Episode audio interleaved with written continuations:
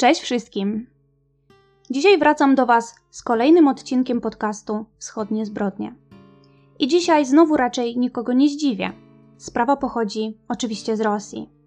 Choć co do dokładnej lokalizacji, to trochę więcej powiem w dalszej części odcinka. Dzisiejsza sprawa jest dosyć świeża, bo wydarzyła się w 2018 roku. I zdecydowanie należy do takich, o których materiałów nie brakuje. Nie tylko w języku rosyjskim, ale również w polskich źródłach można znaleźć całkiem obszerny i szczegółowy opis wydarzeń z 17 października 2018 roku. A to głównie z powodu tego, że po pierwsze, te wydarzenia wstrząsnęły nie tylko Rosją, ale i całym światem. Po drugie, temat, o którym dzisiaj będę mówić, czyli temat bezpieczeństwa w szkołach i innych placówkach oświatowych, jest na tapecie obecnie w wielu krajach. No a po trzecie, nie można narzekać na brak materiałów, ponieważ wydarzenia zostały prawie od początku do końca nagrane kamerami monitoringu. Tych nagrań jest naprawdę całkiem sporo, a poza tym mnóstwo wywiadów i artykułów na jej temat też można znaleźć. Podejrzewam, że większość już się domyśla, o czym ten odcinek będzie. Rozmawiać dzisiaj będziemy o masakrze w technikum w Kerczu, kiedy to pewnego dnia 18-letni uczeń tej placówki postanowił przyjść do technikum i w biały dzień zacząć zabijać znajdujących się tam uczniów i nauczycieli z zimną krwią. Ja oczywiście opowiem chronologicznie, co się w tym technikum działo, ale całą opowieść chcę dopełnić szczegółami, bo udało mi się dogrzebać do informacji niekoniecznie podawanych w polskich mediach, ale przede wszystkim chciałabym się przyjrzeć okolicznościom życiowym osoby odpowiedzialnej za atak oraz poprzedzającym dzień masakry wydarzeniom i zadać pytanie, które po tragediach tego typu zawsze nurtuje społeczeństwo. Czy można było temu zapobiec? Jak rozpoznać osobę, która nosi się z tak koszmarnymi zamiarami i czy w ogóle jest to możliwe, żeby taką osobę rozpoznać? Na kim spoczywa odpowiedzialność za te czyny i dlaczego często tak zwane mass shootings są no, czasami inspirowane podobnymi głośnymi masakrami w innych częściach świata. Jak widać, pytań jest całe mnóstwo, ale zaczniemy po kolei. Kim był napastnik? 18-letni wówczas Władysław Roslakow. Kim byli jego rodzice i co wiemy na temat jego życia, które odmieniło losy wielu innych 17 października 2018 roku? Władysław Roslakow, albo inaczej Wład, Urodził się 2 maja 2000 roku. Będę w dalszej opowieści mówić na niego właśnie Wład, bo to jest skrót od jego imienia, po prostu. Jego rodzicami byli Igor i Galina Roslakowowie. Rodzina posiadała dwa mieszkania w tym samym bloku na jednym piętrze w mieście Kercz. Jedno zajmowali wtedy rodzice Włada, a drugie jego dziadkowie. Swoją drogą Kercz to miasto we wschodniej części Półwyspu Krymskiego. Liczy ponad 150 tysięcy mieszkańców. Wspomnę tutaj tylko, że od 2014 roku Republika Krymu de facto zaczęła przynależeć do Federacji Rosyjskiej, kiedy po referendum Autonomiczna Republika Krymu ogłosiła niepodległość od Ukrainy i została anektowana przez Rosję. Ta aneksja spotkała się z dużą krytyką międzynarodową i po dziś dzień wcielenie Krymu do Federacji Rosyjskiej nie zostało uznane przez Ukrainę oraz ONZ. Miasto Kercz znajduje się na wybrzeżu ciśniny kerczeńskiej, która łączy Morze Azowskie z Morzem Czarnym. Więc możemy sobie wyobrazić, klimat jest przyjemny, z raczej upalnym latem i łagodną zimą. W rodzinie Roslakowów za bardzo się nie przelewało. Ale też nie możemy tutaj mówić o jakiejś skrajnej biedzie. Ojciec Igor Roslakow pracował jako ślusarz na stoczni Zaliw, a mama Galina była sanitariuszką w szpitalu onkologicznym w Kerczu. Na początku była to zwyczajna rodzina, nie było w tym domu awantur czy poważnych problemów, aż do momentu, kiedy ojciec Igor nie zaczął nadużywać alkoholu i to bardzo. Oczywiście pijący ojciec to duży problem w rodzinie. Po czasie zaczął bywać agresywny w stosunku do żony, dosyć często się awanturował i czasami nawet zaczęło dochodzić do rękoczynów. Sytuacja pogorszyła się po tym, jak ojciec Włada pewnego dnia bardzo się upił na mieście, a podczas powrotu do domu niefortunnie się wywrócił, uderzając mocno głową o chodnik, co sprawiło, że uraz głowy, jaki wtedy miał miejsce, na zawsze zmienił Igora. Po pierwsze, nie mógł już pracować, bo otrzymał e, stopień niepełnosprawności, a po drugie, według wielu świadków i sąsiadów, przestał być sobą. Coś tam się w głowie mocno poprzestawiało. To wydarzyło się, kiedy Wład był jeszcze małym chłopcem. Miał około pięciu lat. Uraz głowy ojca niestety nie sprawił, że Igor przestał pić, a jego relacje z żoną pogarszały się z roku na rok. Ostatecznie Galina postanowiła odejść od męża, zabierając ze sobą małego Włada. Po odejściu żony, Igor pozostał w ich wspólnym mieszkaniu, a Galina przeprowadziła się z synem do innego lokum, w budynku parterowym w innej części miasta. Doczytałam, że ten rozwód sprawił, że z całkiem przyjemnej dzielnicy w Kerczu, takiego ładnego osiedla z parkami i placami zabaw, Wład zamieszkał z matką w powojennym baraku, który przystosowano do zamieszkania. Ta okolica z kolei często w źródłach jest opisywana jako depresyjna i smutna. Dookoła podobne szare baraki, stare garaże, no i brak zieleni.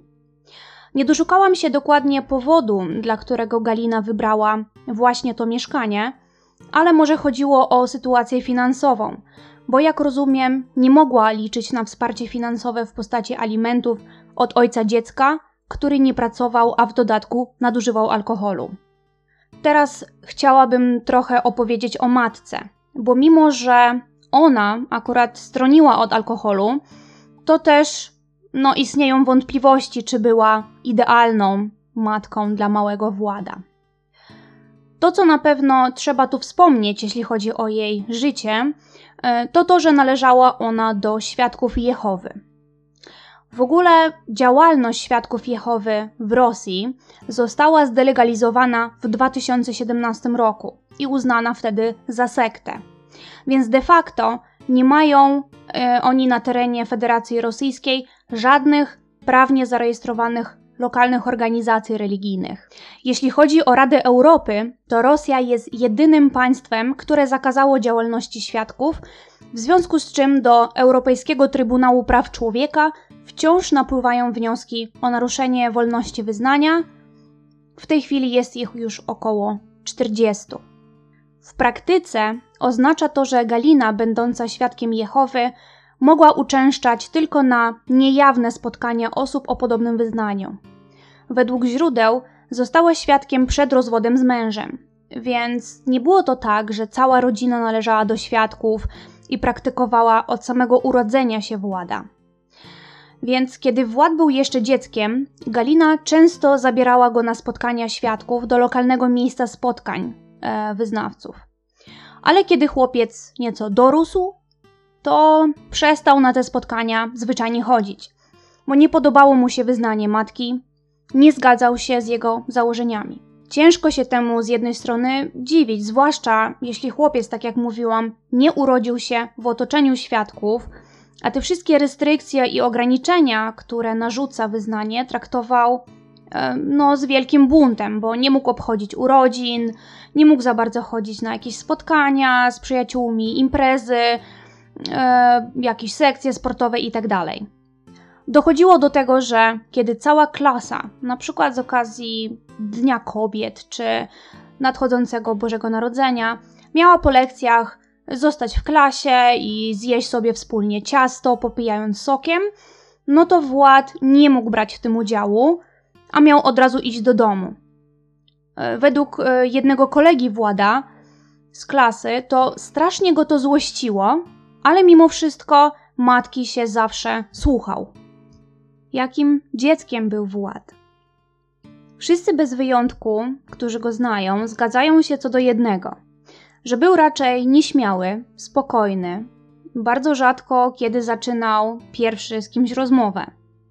Jedna z sąsiadek na przykład opowiada, że jeżeli spotkała kiedyś na ulicy Galinę z Władem i zaczynały taką pogawędkę, to Wład nie ustępował ani na krok od matki i patrzył cały czas w podłogę. No, gdzie moglibyśmy się spodziewać, że dorastający chłopiec, z którego dosłownie tryska energia na wszystkie strony, już by w tej chwili gdzieś się urwał i pewnie biegał po okolicy. No ale Wład, no nie bardzo. Kilka osób z sąsiedztwa opowiada, że przed wyprowadzką z mamą do baraku Wład był zauważany za torturowaniem psów i kotów. Ja tutaj naprawdę oszczędzę szczegółów, przepraszam. Ciężko mi się opowiada o takich rzeczach. Ale co ciekawe, kilka osób mówi o tym, że to są totalne bzdury. Nikt nigdy nie widział, żeby Wład robił cokolwiek złego zwierzętom, czy też e, był jakoś niemiły w stosunku do innych dzieciaków. To, że był raczej samotnikiem i nie miał przyjaciół, to fakt, ale nie brałabym w takim razie informacji o okrucieństwie na zwierzętach za pewnik, bo mogłyby to również być tylko i wyłącznie osiedlowe plotki. Lata szkolne Wład spędził raczej bez większych problemów. Koledzy z klasy wspominają, że rzeczywiście bywały momenty, kiedy ktoś mógł sobie z niego robić jakieś żarty, zakpić z niego, głównie dlatego, że był zamknięty w sobie i z nikim nie rozmawiał. No w tym wieku, zwłaszcza podstawówka, gimnazjum, to ciche dzieciaki czasami są uważane za dziwaków, ale ponoć nigdy Wład nie był gnębiony czy bity. W liceum brak pewności siebie Wład zaczął podbudowywać na siłowni. Był całkiem wysportowany, często ćwiczył z ciężarkami. I wtedy też zapisał się do sekcji strzeleckiej, i to było jedyne hobby, prawdziwe hobby, o którym wiedzieli jego przyjaciele z podwórka i szkoły. Kiedy Wład rozpoczął naukę w technikum w 2015 roku, to kontynuował treningi w szkole strzeleckiej i również zaczął interesować się innymi, dosyć powiedzielibyśmy niebezpiecznymi tematami. Nie zawsze też ukrywał swoich zainteresowań przed nielicznymi, ale jednak kolegami. Kilku znajomym z technikum mówił o tym, że podziwia to, co stało się w Columbine i że fajnie by było, gdyby u nich w Kerczu też się zadziało coś podobnego. Myślę, że zdecydowana większość, jak nie wszyscy, wiedzą, co stało się w Columbine w 1999 roku. Wtedy dwóch uczniów, Eric i Dylan, w szkole Columbine w Stanach Zjednoczonych dokonali strzelaniny, która skutkowała 13 ofiarami śmiertelnymi. To jest jedna z najgłośniejszych spraw mass shooting w placówce edukacyjnej na świecie. Tutaj wszystkich zainteresowanych odsyłam do źródeł, które są dostępne. Naprawdę jest mnóstwo różnych filmów i artykułów na ten temat. Zainteresowanie Włada strzelaniną w Columbine nie było chwilowe. Bardzo dużo czytał na jej temat i oglądał nagrania z tego dnia i różne filmy dokumentalne, a później dzielił się wiedzą z kolegami. Na przykład opowiadał im szczegóły z dnia masakry i z przygotowań Eryka i Dylana do tego strasznego dnia. Grał też w nieco inne od tych popularniejszych e, gier komputerowych.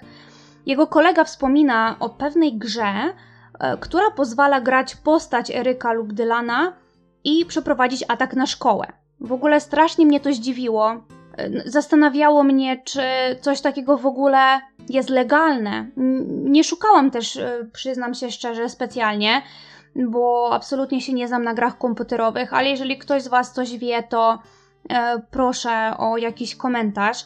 Ale moim zdaniem, jeżeli coś takiego w ogóle zostało stworzone, to naprawdę jest to bardzo wątpliwa rozrywka. W szkole strzeleckiej Wład również zainteresował się rodzajami broni i materiałami wybuchowymi. Jak śledczym udało się ustalić dużo później, bo już po ataku, miesiącami studiował w internecie odpowiednie materiały na ten temat. I o tym też e, więcej powiem trochę później. W 2018, kiedy doszło do masakry, Wład e, rozpoczął czwarty rok nauki w technikum i studiował elektrotechnikę. Znajomi wspominają, że mniej więcej 3 lata przed atakiem, czyli między pierwszym a drugim rokiem studiów, zaczął się zmieniać. Jeszcze bardziej zamknął się w sobie, a rozmawiał z kolegami z technikum tylko jeśli zachodziła konieczna potrzeba i to raczej na temat zajęć, tylko i wyłącznie. Na lekcjach siedział w kącie i raczej się nie odzywał. A według kilku osób czasami nosił przy sobie nóż. Nie wiadomo po co. Właśnie wtedy, według śledczych, zaczął dokładnie obmyślać swój plan brutalnego ataku na technikum. Wład musiał dosyć długo i szczegółowo planować atak, a świadczyć o tym fakcie może chociażby to, że po kilku latach zajęć w szkole strzeleckiej pofatygował się z dopilnowaniem formalności związanych z posiadaniem własnej broni. Zanim kupił stosunkowo tanią strzelbę myśliwską, która używana jest najczęściej do polowania na sarny, uzyskał referencję ze szkoły strzeleckiej, dowód ukończenia kursu korzystania z broni, zaświadczenie od psychiatry, referencję od lokalnej policji, zaświadczenie o niekaralności, no i oczywiście był pełnoletni wtedy już. Broń, którą zakupił, to strzelba typu pump action, potocznie zwana pompką. Używana, jak wspominałam, do polowania z dosyć dużymi nabojami, które według ekspertów wybrał po to, żeby nie pozostawić swoim ofiarom, niestety, szans na przeżycie. Znalazłam w źródłach, że ojciec Włada w dzieciństwie pokazywał mu, jak w domowych warunkach zrobić samodzielną petardę.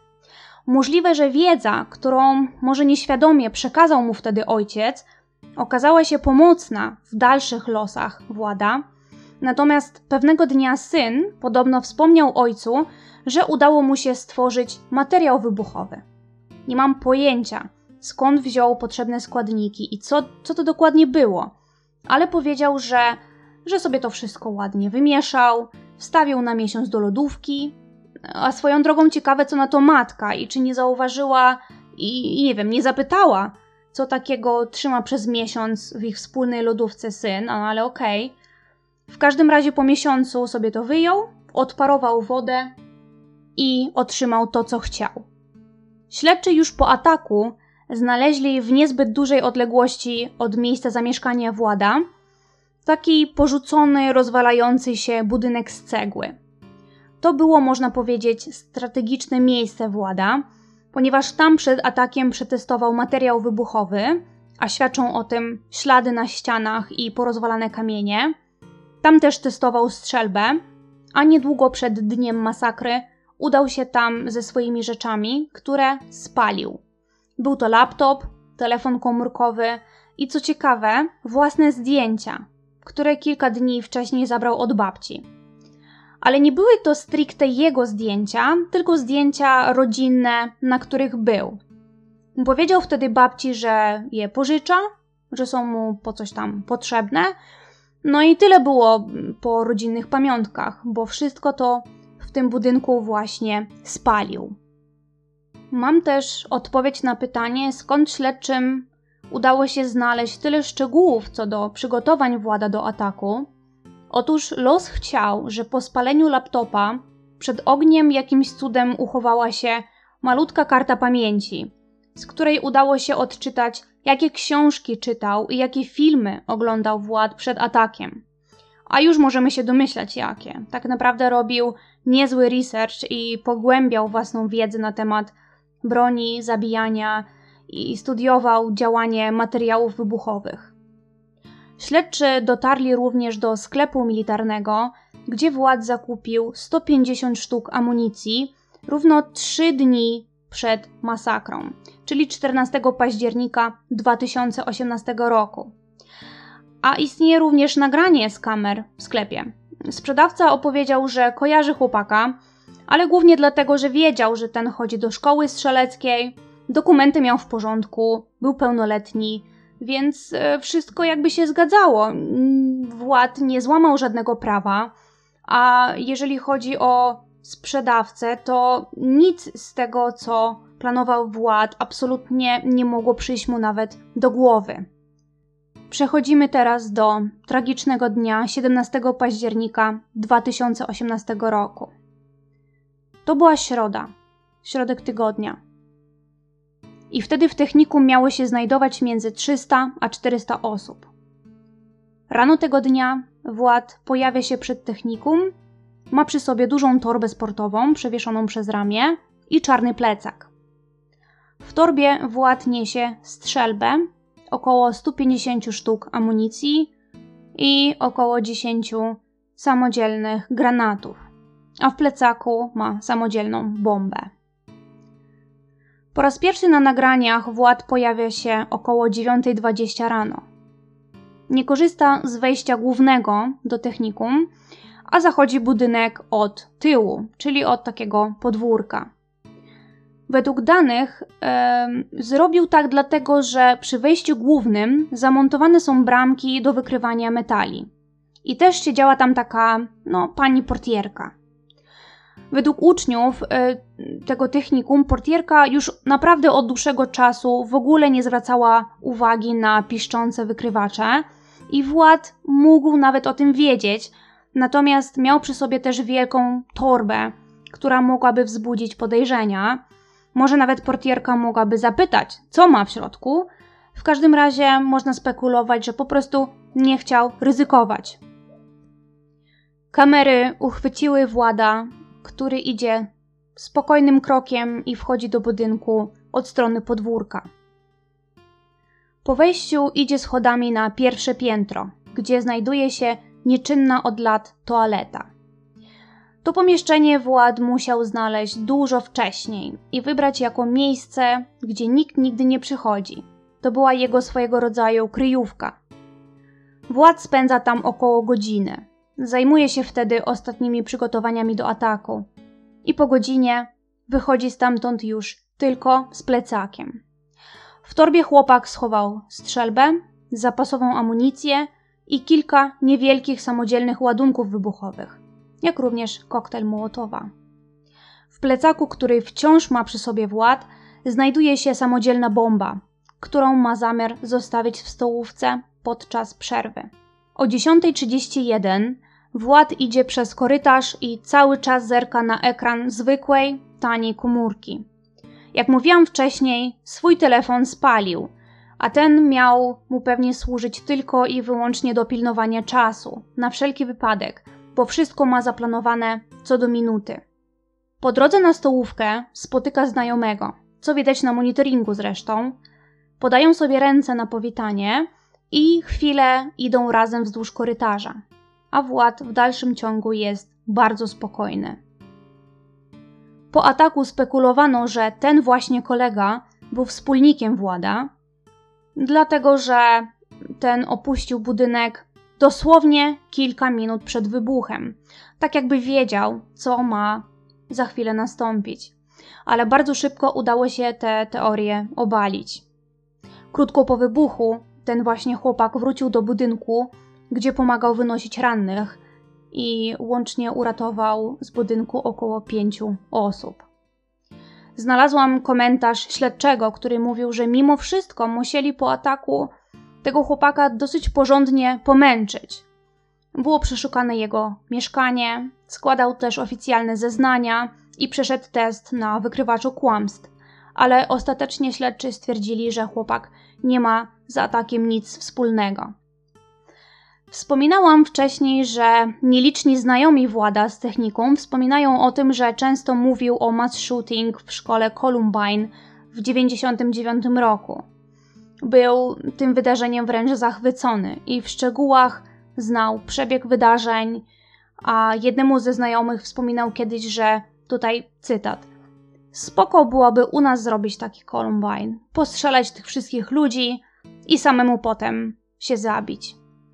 Brzmi to absolutnie przerażająco, a to, co sprawia, że mnie osobiście przychodzą ciary, to to, że Wład rzeczywiście swój atak zaplanował i wykonał w taki sposób, by jak najbardziej przypominał ten w Columbine w Stanach Zjednoczonych. O tym, że chciał naśladować Eryka i Dylana, świadczyć może to, jak Wład był ubrany tego feralnego dnia. I tutaj naprawdę nie trzeba być geniuszem, żeby zauważyć, że biała koszulka i czarne spodnie z wysokimi butami typu wojskowego bardzo przypominają stroje chłopaków z Columbine. Oprócz tego dosyć moim zdaniem wymowny jest również napis na koszulce. nienawiść. Kolejnym elementem, który koniecznie Wład chciał powtórzyć, było podobnie jak w 1999 roku zebranie wszystkich w bibliotece, gdzie chłopaki z Columbine rozpoczęli strzelać do uczniów chowających się pod ławkami i za regałami z książkami. Ten plan natomiast był nie do zrealizowania i moim zdaniem na szczęście, ponieważ ofiar śmiertelnych mogło być wtedy znacznie więcej. Ale czemu nie do zrealizowania? Odpowiedzieć na to pytanie pomogły śledczym również nagrania z kamer. Kiedy Wład wychodzi z toalety na pierwszym piętrze i udaje się do biblioteki, spędza tam około półtorej minuty, po czym wychodzi. I co on wtedy robi? E, Wład e, już wcześniej musiał być w bibliotece, planując swój makabryczny atak, a wtedy musiał zauważyć, że bardzo blisko biblioteki znajduje się wyjście awaryjne. I jest mu to kompletnie nie na rękę, bo nie chce, żeby uczniowie mogli przez to wyjście najzwyczajniej w świecie uciec. Dlatego przychodzi, można powiedzieć, przygotowany. Przygotowany na to, żeby tę niedogodność wyeliminować. I wtedy przynosi ze sobą wielką metalową kłódkę. Chce zamontować kłódkę na drzwiach przy wyjściu awaryjnym, pozbawiając przy tym uczniów możliwości ucieczki, ale napotyka problem. Otóż te metalowe części, te takie uszka wrzeciądze, przez to, że były mocno stare, to się trochę rozjechały. I w związku z tym Wład nie może domknąć tej kłódki. On się trochę z tym siłuje, po czym w ogóle porzuca cały pomysł i wychodzi. E, I zostawia też tam kłódkę, e, którą później e, zresztą znajdą śledczy. Wład w tym momencie też nie ma za dużo czasu i też nie chce na tym etapie zwrócić na siebie uwagi. W drodze na stołówkę Wład zatrzymuje się na chwilę i stawia plecak na jakiejś ławeczce czy parapecie i zanurza w plecaku rękę. I właśnie wtedy o godzinie 11.34 uruchamia mechanizm zegarowy bomby. Ustawia czas wybuchu na za 10 minut i stykającą bombą w plecaku rusza dalej. Skąd w ogóle się wziął ten mechanizm zegarowy i w jaki sposób Wład był w stanie coś takiego ogarnąć? Otóż posłużył mu w tym celu zwykły minutnik do piekarnika, który sobie zamówił na AliExpress. I podejrzewam, że nawet jakoś specjalnie się nie wykosztował. Wład dociera na stołówkę około 5 minut przed rozpoczęciem przerwy między zajęciami i to miała być jedna z dłuższych przerw w ciągu dnia, żeby studenci mieli czas na lunch. Siada na krześle przed wejściem do stołówki i spokojnie czeka. I ten spokój naprawdę mnie przeraża, bo przypominam, że w plecaku ma tykającą bombę. O 11.37, czyli 3 minuty przed dzwonkiem, na nagraniu widać, jak Wład wchodzi do środka stołówki i idzie w głąb. Spędza tam około dwóch minut. Wtedy zostawia plecak na podłodze i wychodzi. Po wyjściu znowu jest widoczny na kamerach, ale tym razem idzie już w pośpiechu, bo do wybuchu zostaje około 5 minut, a w tym krótkim czasie musi zdążyć pokonać odległość do nieczynnej toalety na pierwszym piętrze i wyjąć z torby strzelbę. 11.44 Wybuch. Tak silny, że jedna ze ścian stołówki zostaje całkowicie zniszczona, a z budynku technikum wylatują niemal wszystkie szyby. Technicy później oszacują ładunek na moc około kilograma trotylu, a dodatkowo na dnie plecaka Wład umieścił aluminiową patelnię, na której ustawiona właśnie była bomba. Zrobił to Wład prawdopodobnie po to, by ukierunkować moc wybuchu na różne strony. Niestety po to, żeby wybuch zabił i ranił jak największą ilość osób. Doczytałam, że gdyby tego nie zrobił, to część siły wybuchu poszłaby w podłogę i mogłoby wtedy być mniej ofiar. Jaka szkoda, że Wład niestety o tym wiedział. Ale nie był to koniec całego koszmaru. Wład wychodzi ze swojej kryjówki, z tej toalety na pierwszym piętrze, z naładowaną bronią, zapasową amunicją i dodatkowymi ładunkami w plecaku. Wybuch był dla niego sygnałem do rozpoczęcia swojego krwawego planu. Pierwsze strzały oddaje przez okno na pierwszym piętrze i rani wtedy kilka osób znajdujących się na zewnątrz budynku, zabijając dwie. Raczej spokojnym, ale pewnym krokiem rusza korytarzem na pierwszym piętrze technikum i strzela do każdej napotkanej osoby. Nie oszczędza ani uczniów, ani znajomych, ani nauczycieli. Chce zabić każdego, kogo spotka na swojej drodze. Na pierwszym piętrze i schodach władz zabija kilkoro młodych ludzi. Chłopak jest bardzo dobrze przygotowany. Na przykład strzelbę ma przywiązaną do paska, który zarzucił przez głowę, żeby jeśli ktoś spróbowałby odebrać mu strzelbę, to nie udałoby się to zrobić tak łatwo i szybko. A na przykład też z jednego buta wystaje mu rękojęć noża. Na prawej ręce, którą trzyma chwyt strzelby, ma założoną rękawicę, ponieważ ponoć siła odrzutu jest potężna. Władz schodzi na parter i zaczyna szukać ludzi. Kiedy mija sale zajęciowe zamknięte od środka, gdzie prawdopodobnie chowają się przerażeni uczniowie, rzuca pod zamknięte drzwi ładunki wybuchowe, strzałem otwiera kolejne gabinety i strzela do osób w środku. Ostatnie minuty masakry władz spędza chodząc po technikum w poszukiwaniu kolejnych potencjalnych ofiar, ale korytarze są już puste. Większość osób opuściła już budynek.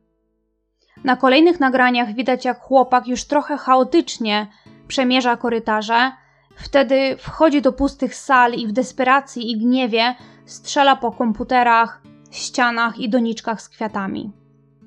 Denerwuje go też uruchomione wycie syreny. Wład podchodzi do głośnika i wykonuje w jego kierunku strzał. Wtedy syrena ucicha. Po 15 minutach od rozpoczęcia masakry, Wład udaje się do biblioteki i popełnia samobójstwo, strzelając sobie do ust. Już po wszystkim śledczy znajdą przy nim truciznę, a dokładnie to rycynę, co może świadczyć o tym, że gdyby zabrakło mu odwagi popełnić samobójstwo z użyciem strzelby, to i tak nie miał zamiaru poddać się i przeżyć tego dnia. O 11.48 informacja o tym, co dzieje się w technikum, czyli 4 minuty po wybuchu, trafiła jednocześnie na policję i do centrali Biura Ochrony Budynku. I obie służby przyjechały na miejsce po około 10 minutach. Około 12 karetki były już na miejscu wydarzenia, a pracownicy medyczni rozpoczęli ewakuację rannych i ofiar. Niecałą godzinę od wybuchu, czyli o 12.40, budynek już był całkowicie otoczony kordonem i służby specjalne weszły do technikum, w którym już nie zostało nikogo z ocalałych. Matematyka całego wydarzenia mrozi krew w żyłach. W ciągu zaledwie 15 minut napastnik wykonał 70 strzałów, zabijając przy tym 20 niewinnych osób, w tym 15 studentów i 5 pracowników technikum, a rani przy tym 67 osób.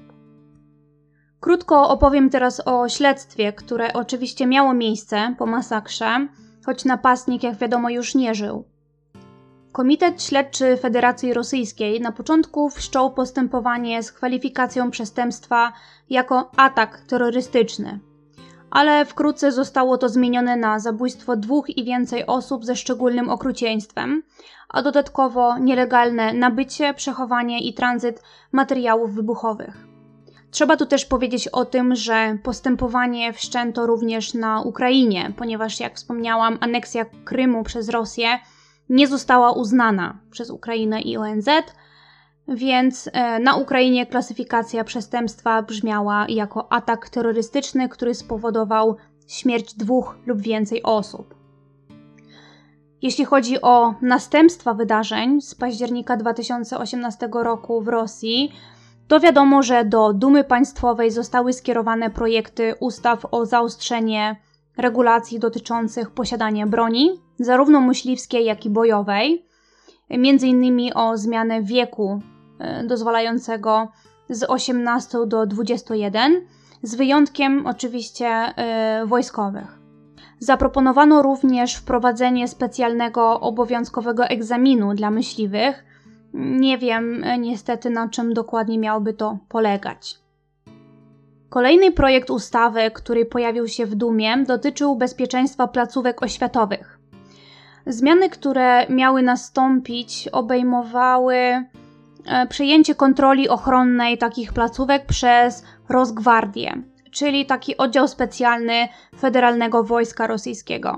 Wiadomo, że po paru miesiącach po masakrze, kiedy budynek technikum w Kerczu został odpowiednio odremontowany, to pojawiły się głosy, że teraz to technikum wygląda jak fortyfikacja nie do zdobycia. Okej, okay.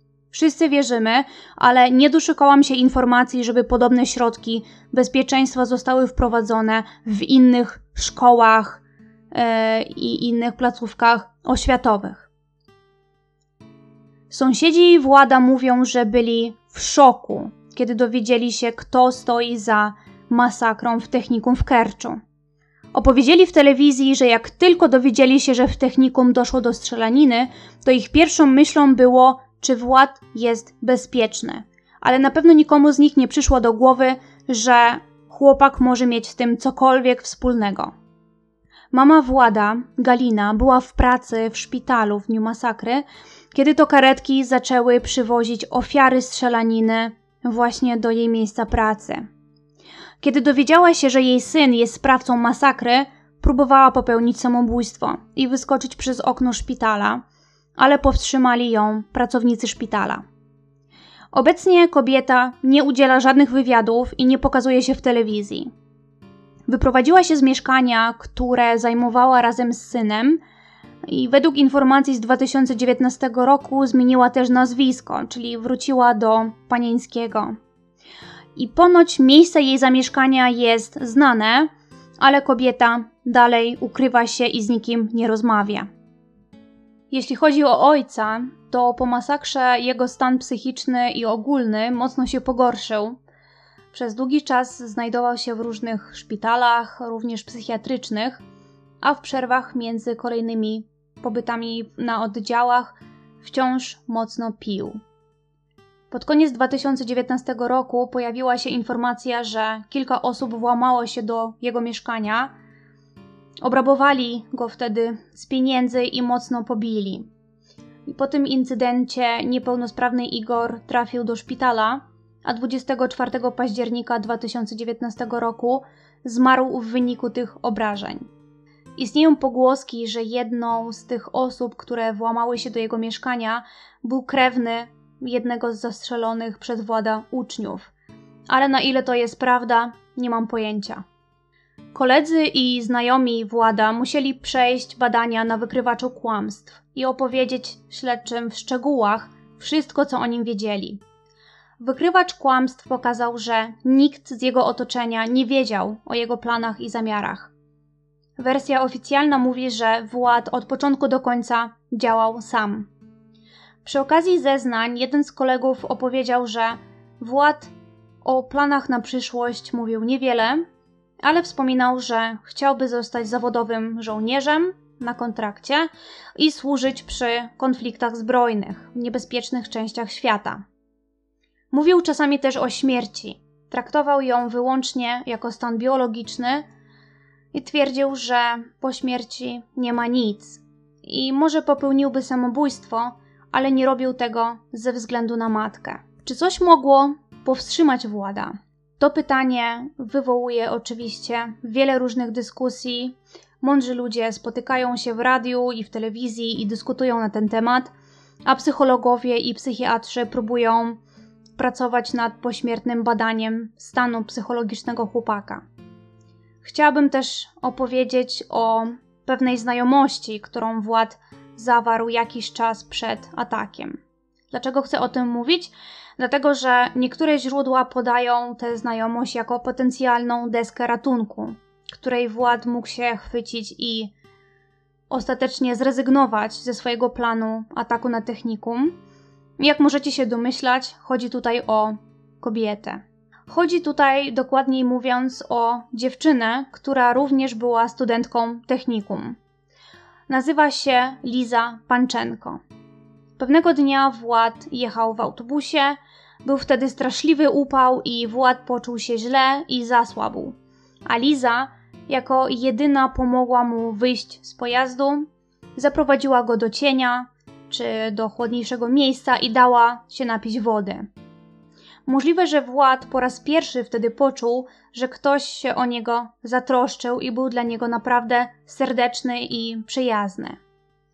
Po tym spotkaniu, parę dni później, Wład odnajduje Lizę w sieciach społecznościowych i z fejkowego konta zaczyna do niej pisać. Na początku nie zdradza, kim tak naprawdę jest. Może bał się odrzucenia albo nie wiedział, jak zagadać, a dopóki Liza nie wie, kto siedzi po drugiej stronie komputera, łatwiej jest mu się wycofać ewentualnie. Jednak po czasie, kiedy rozmowa między nimi zaczęła się kleić, Wład zaczął coraz bardziej otwierać się przed dziewczyną i nawet mówić jej o swoich nietypowych zainteresowaniach, czyli broń palna, Columbine, seryjni mordercy. Między innymi pisał jej, że nie ma przyjaciół za bardzo, a do ludzi i świata czuje pogardę i że brak mu empatii. Według jednego ze źródeł doszło nawet do tego, że Wład zaprosił Lizę na randkę, a ona się zgodziła. Nie wiadomo do końca, jak ta randka przebiegła, ale znowu to samo źródło mówi o tym, że nie zakończyła się dokładnie tak, jak Wład chciał. Bo nie odważył się zbliżyć się i otworzyć jeszcze bardziej przed dziewczyną, która mu się ewidentnie podobała. Nie był też w stanie jej objąć czy pocałować. Mógł to być kolejny, a być może nawet i ostatni moment, który zaważył na dalszych wydarzeniach ale możemy tu tylko spekulować, że Wład zdał sobie sprawę, że kolejna rzecz w jego życiu nie idzie tak, jak on by tego chciał. To było kilka dni przed masakrą.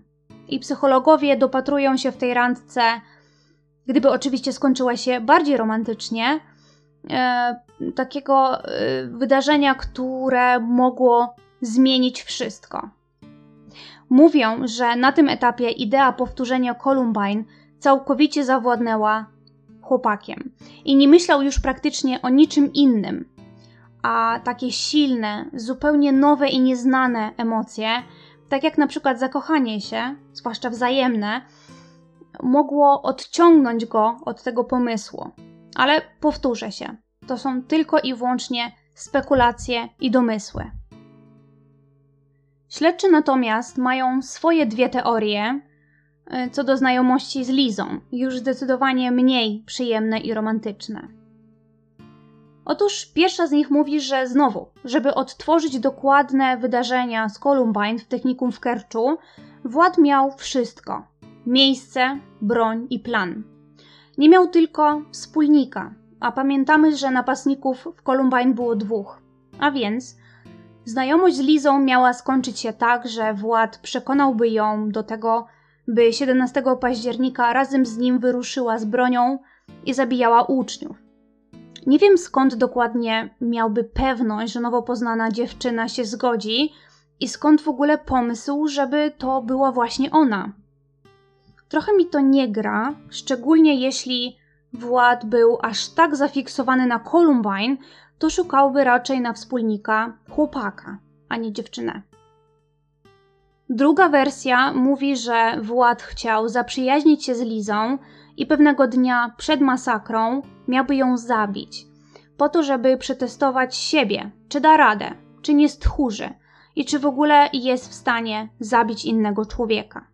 Ale ostatecznie, jeśli chodzi o Lizę, to stało się zupełnie inaczej.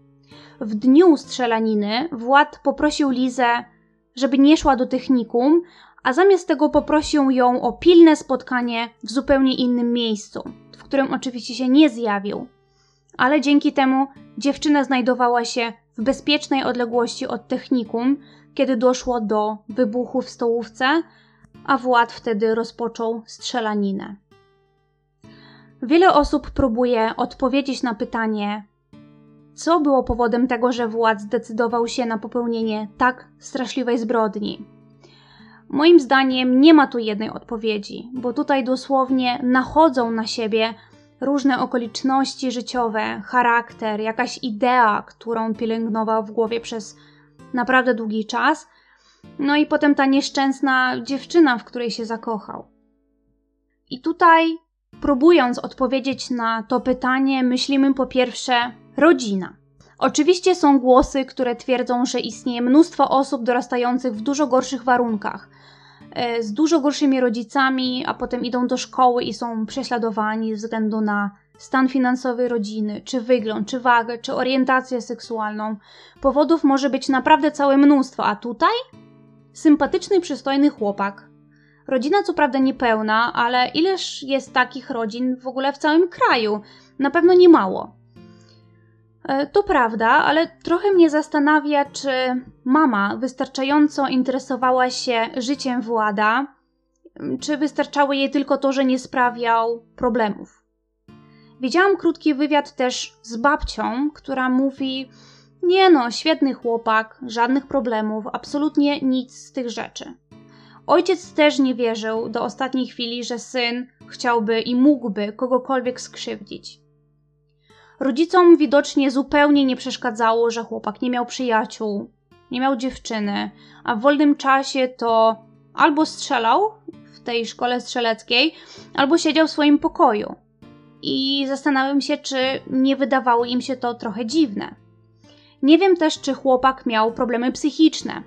Nigdy nie był u żadnego specjalisty i trudno też, żeby był, skoro rodzina nie widziała żadnych problemów.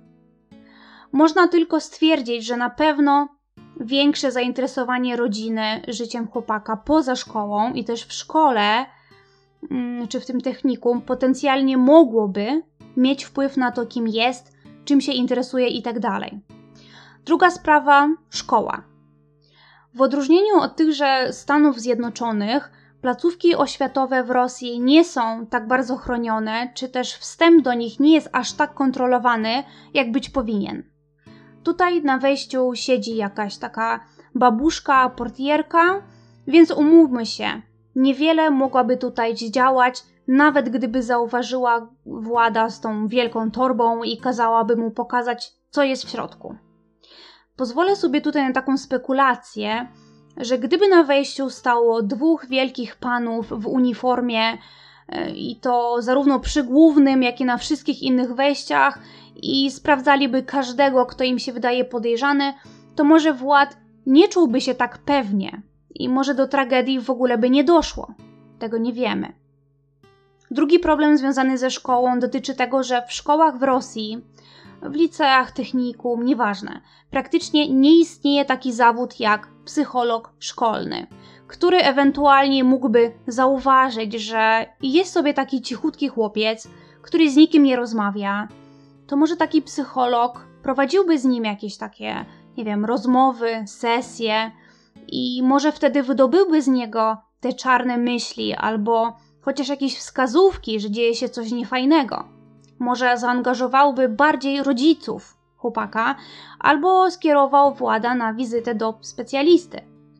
To są tylko moje takie bardzo luźne pomysły, ale skoro próbujemy odpowiedzieć na pytanie dlaczego i co można było zrobić, to moim zdaniem zainteresowanie ze strony szkoły lub technikum mogłoby jakąś zmianę wywołać w życiu tego chłopaka. Trzecia sprawa internet. Dużo osób doszukuje się źródła zła w internecie.